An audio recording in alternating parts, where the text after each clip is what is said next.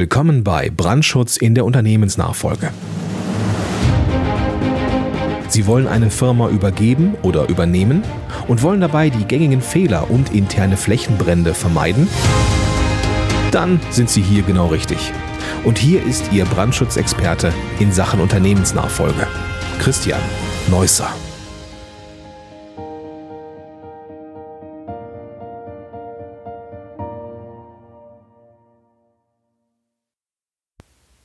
Die Familienstiftung als Vermögensschutz mit geordneten Verhältnissen.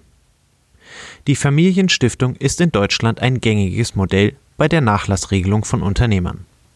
Seit der Anpassung im Stiftungsrecht 2002 lassen sich damit entsprechende Konstellationen bilden, die den Fortbestand von Vermögen sichern. Daher gilt als Vermögen neben den typischen Geld- und Depotbeständen auch der Wert eines Unternehmens. Auch dieser kann in eine Stiftung vom Unternehmer eingebracht werden.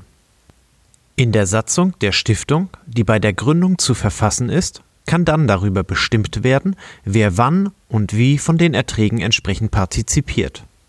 Damit lässt sich zwar nicht die gesetzliche Erbreihenfolge ausstechen, dennoch kann der Stifter zu seinen Lebzeiten erwirtschaftetes Vermögen vor Streitigkeiten und Zerschlagung schützen. Stiftung ohne gemeinnützigen Zweck Große Unternehmen in der deutschen Wirtschaftswelt fungieren als Stiftungen, beispielsweise die Schwarz-Stiftung, zu der die Discounterkette Lidl gehört. Während im Erbfall das Vermögen per gesetzlicher Erbfolge unter den Berechtigten verteilt wird, kann der Stifter einer Familienstiftung über die Verwendung seines Vermögens bestimmen. Stiftungen gelten dabei vor dem deutschen Recht als eigenständige rechtliche Person. Somit ist es den Erben unmöglich, daran Anteile oder ähnliches zu haben. Vielmehr partizipieren sie nur an den festgeschriebenen Ausschüttungen der Familienstiftung. Mit der Errichtung einer Familienstiftung hat der Stifter entsprechendes Vermögen einzubringen. Stiftungen ohne Vermögen können nicht gegründet werden. Im Rahmen der Gründung ist dabei in der Satzung der Zweck der Stiftung festzuhalten. Fragestellungen zum Zweck der Familienstiftung. Grundsätzlich muss hier im ersten Schritt bestimmt werden, welche Mittel der Familienstiftung zur Verfügung stehen. Bringt der Unternehmer an dieser Stelle sein Unternehmen ein, muss zudem die Rolle der Stiftung im Unternehmen geklärt werden. Zusätzlich muss das Ziel und der Zweck der Familienstiftung klar beschrieben werden. Häufig wird hier bei der Errichtung verfügt, dass die in der Familienstiftung anfallenden Erträge auf die Mitglieder der Stiftung verteilt werden. Sie werden als sogenannte Destinatäre bezeichnet, die vom Stiftungsvermögen profitieren. Gleichermaßen müssen die Organe der Stiftung definiert und ihre Besetzung geregelt werden. Hier liegt es im Ermessen des Stifters, die Vorgabe zur Ernennung, Berufung, Aufgabe und Kündigung zu formulieren. Ferner muss auch die Vergütung der Familienmitglieder geregelt werden, die die Stiftungsaufgaben übernehmen. Warum eine Familienstiftung? Drei einfache Vorteile. Häufig ist das Unternehmen das Lebenswerk des Inhabers. Sowohl nach seinem Ausscheiden als auch seinem Tod möchte er den Wert und die Funktionsfähigkeit des Unternehmens erhalten. Hier bieten Familienstiftungen eine elegante Möglichkeit des Vermögensschutzes. Top 1 Familienstreitigkeiten vorbeugen durch Vermögenszusammenhalt. Während die Erben einiger Unternehmen schon mit den Hufen scharren, um das Vermögen auszugeben, bieten Familienstiftungen eine Art Vermögensschutz. So erhalten die Familienmitglieder zwar Ausschüttungen und damit Erträge aus dem Vermögen, nicht aber das Vermögen selbst. Dieses gehört der Familienstiftung und kann auf rechtlicher Basis nicht eingeklagt werden. Das bietet den großen Vorteil, dass es keinerlei rechtliche Auseinandersetzungen über das Vermögen geben kann. Es gehört der Stiftung und wird im Sinne des Stifters verwendet, nicht im Sinne der Erben. Auf diese Art und Weise können Unternehmen zukunftssicher aufgestellt werden. Top 2 Schutz vor Gläubigern und Familienmitgliedern. Mit der Hilfe der Erträge des Vermögens aus der Stiftung kann das Familienmitglied einen Teil der Versorgung sicherstellen. Allerdings handelt es sich dabei nicht um einen veräußerbaren Anteil oder eine regelmäßig festgeschriebene Einnahme. Aus diesem Grund können weder Gläubiger noch Angehörige auf das Vermögen zugreifen und es in liquide Mittel umwandeln. Da der Zweck den Vorgaben des Stifters folgt und entsprechend umgesetzt werden muss, ist der Vermögenserhalt und der Vermögensschutz in Familienstiftungen gegeben. Top 3 Steuerliche Ausgestaltung eröffnet Optionen. Die Familienstiftung ist weder eine vom Stifter eingerichtete Steuersparmodell, noch lässt es sich als solches konstruieren. Dennoch kann der Betrag, der als Versorgung ausgezahlt wird, steuerlich mindert gestaltet werden. Üblicherweise wird dieser mit der Kapitalertragssteuer belegt von 25 bis 30 Prozent. Eine Versteuerung zur Erbensteuer bedeutet mindestens einen Satz von 30 Prozent, bei größeren Vermögen sogar 50 Prozent. Zudem orientiert sich die Versteuerung teilweise auch an den Verwandtschaftsverhältnissen sowie den individuellen Steuermodellen des Familienangehörigen. Wann macht eine Familienstiftung Sinn für den Unternehmer? Besonders dann, wenn von vornherein Streitigkeiten in der Familie bekannt sind, gilt es aus der Sicht des Unternehmers vorzubeugen.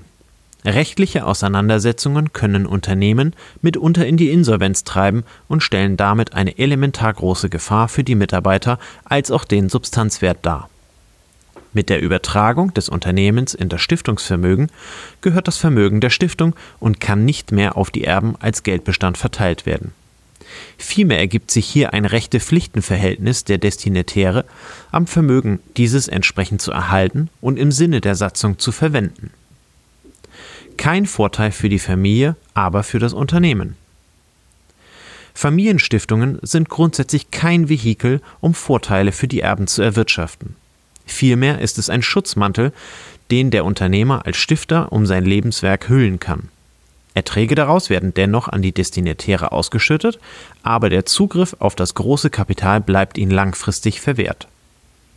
Und da auch keine gemeinnützige Zweckverfolgung obliegt, kann das Unternehmen im Rahmen der Stiftung ganz normal weiter existieren.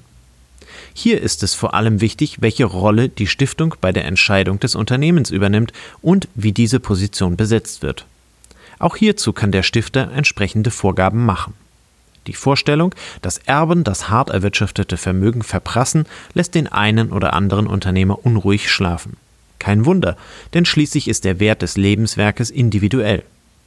Um genau diesen Fall zu vermeiden, bietet sich die Gründung einer Familienstiftung an. So wird der Wert erhalten und der Fortbestand des Unternehmens gesichert. Wie funktioniert das mit der Familienstiftung? An dieser Stelle ist es ratsam, einen Berater mit der entsprechenden Erfahrung hinzuzuziehen. Er kennt die Möglichkeiten der Gestaltung sowohl bei der Übertragung des Vermögens als auch bei der Formulierung der Rechte und Pflichten der Destinatäre. Dabei sollte die Satzung nach Möglichkeit alle vorhersehbaren Ereignisse abdecken. Ist beispielsweise niemand der Familienmitglieder bereit, die Organe der Stiftung zu besetzen, so sollten entsprechende externe Personen wie Anwälte oder befreundete Unternehmen benannt werden und die Vergütung dafür fixiert werden. Rein rechtlich gibt es hier keine Handhabe gegen den Willen des Stifters zu agieren, sodass der formulierte Zweck entsprechend verfolgt wird. Was dem Zwecke nicht dient, darf gemäß der Satzung auch nicht umgesetzt werden. Vermögensschutz auf lange Sicht ohne Kündigungsmöglichkeit. Der Charme der Familienstiftung besteht darin, dass das Vermögen für einen sehr langen Zeitraum geschützt ist. Damit allerdings auch der Fiskus seinen Anteil daran erhält, wird das Stiftungsvermögen alle 30 Jahre einer Erbersatzsteuer von 30 Prozent unterworfen, bei größeren Vermögen 50 Prozent. Somit wird das Stiftungsvermögen bei der Erbringung als Schenkung oder Erbe versteuert.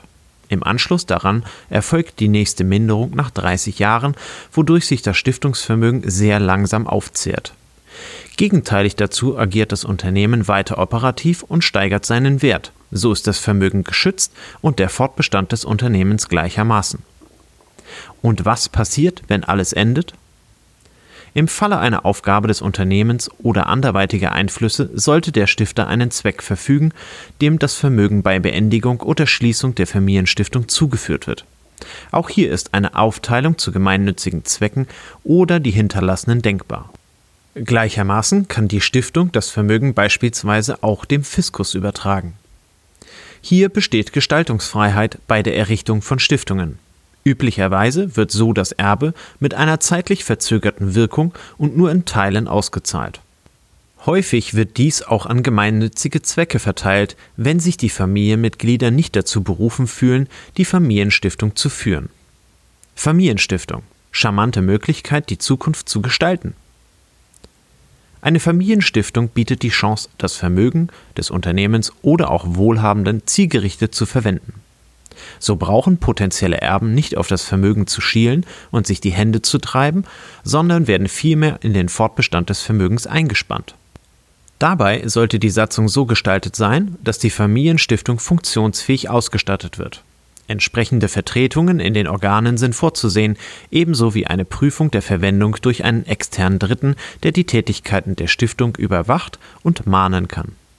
Weder für den Unternehmer noch für das Unternehmen oder auch die Erben ist die Familienstiftung von Nachteil. Vielmehr kann der Stifter zu Lebzeiten regeln, wie der Fortbestand seines Vermächtnisses in der Zukunft organisiert werden soll und vermeidet so langwierige, kostenintensive Streitigkeiten der Erbgemeinschaft.